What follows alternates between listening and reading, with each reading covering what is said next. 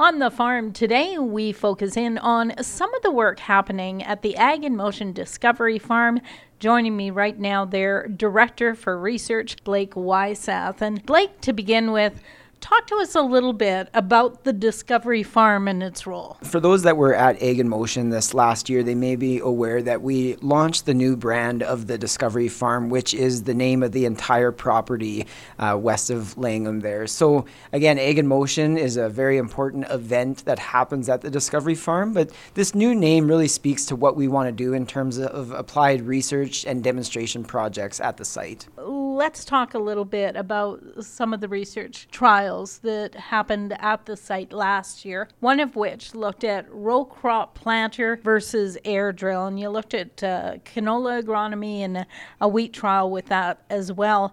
Let's start with the canola agronomy trial and take us through that trial and your objective here. Really, this canola trial was thinking about different systems of how we seed canola, and again, motivated by some of the different cropping practices we're seeing emerging, so be that perhaps soybean in certain areas of the province, or even as corn continues to be a crop of emerging interest. We're, some growers we heard were interested in knowing how viable a row crop planter is for some smaller Uh, seeded crops like canola. So we really wanted to test the performance of a row crop planter versus a traditional air drill at the site in this trial.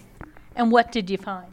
Well, it was quite interesting. So within each seeding system, we seeded the crop at two rates, what we would classify as a traditionally high rate and a low rate. So we had both of those for both seeding systems, and I think one of the really interesting things from the trial was regardless of the seeding system, we saw acceptable yields being obtained from the lower seeding rate. So it is something that our growers, I think, can be really uh, reviewing their seeding rates for canola regardless of their type of equipment. Um, and I think it just speaks to the tremendous investment we've seen in canola genetics in terms of its ability to adapt to its environment. You also did a wheat trial. Take us through that, if you will. Yeah, so the wheat trial was uh, simpler than the canola trial. It just looked at one piece of equipment, but we were again looking at these nutritional products. So we had again that Atlas product, which is Um, a, a product that is meant to stimulate the breakdown of fertilizer, and then Radiate, which is a compound that's meant to promote early season root growth.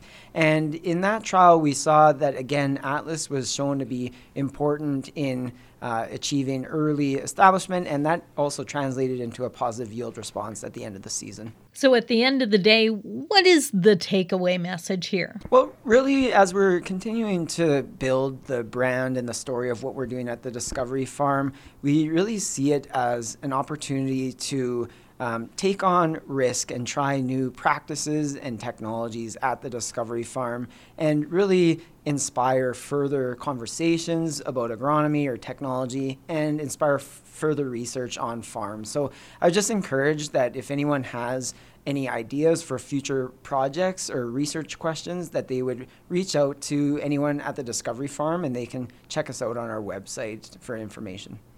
Talk to us a little bit about the projects you have coming up for this year. Yeah, so again, we're making continued investments in the Discovery Farm property, and one of those investments is setting up the site with digital farming infrastructure. So what that means is a whole suite of different instruments for collecting data and software that goes along with it to analyze that and help us make decisions.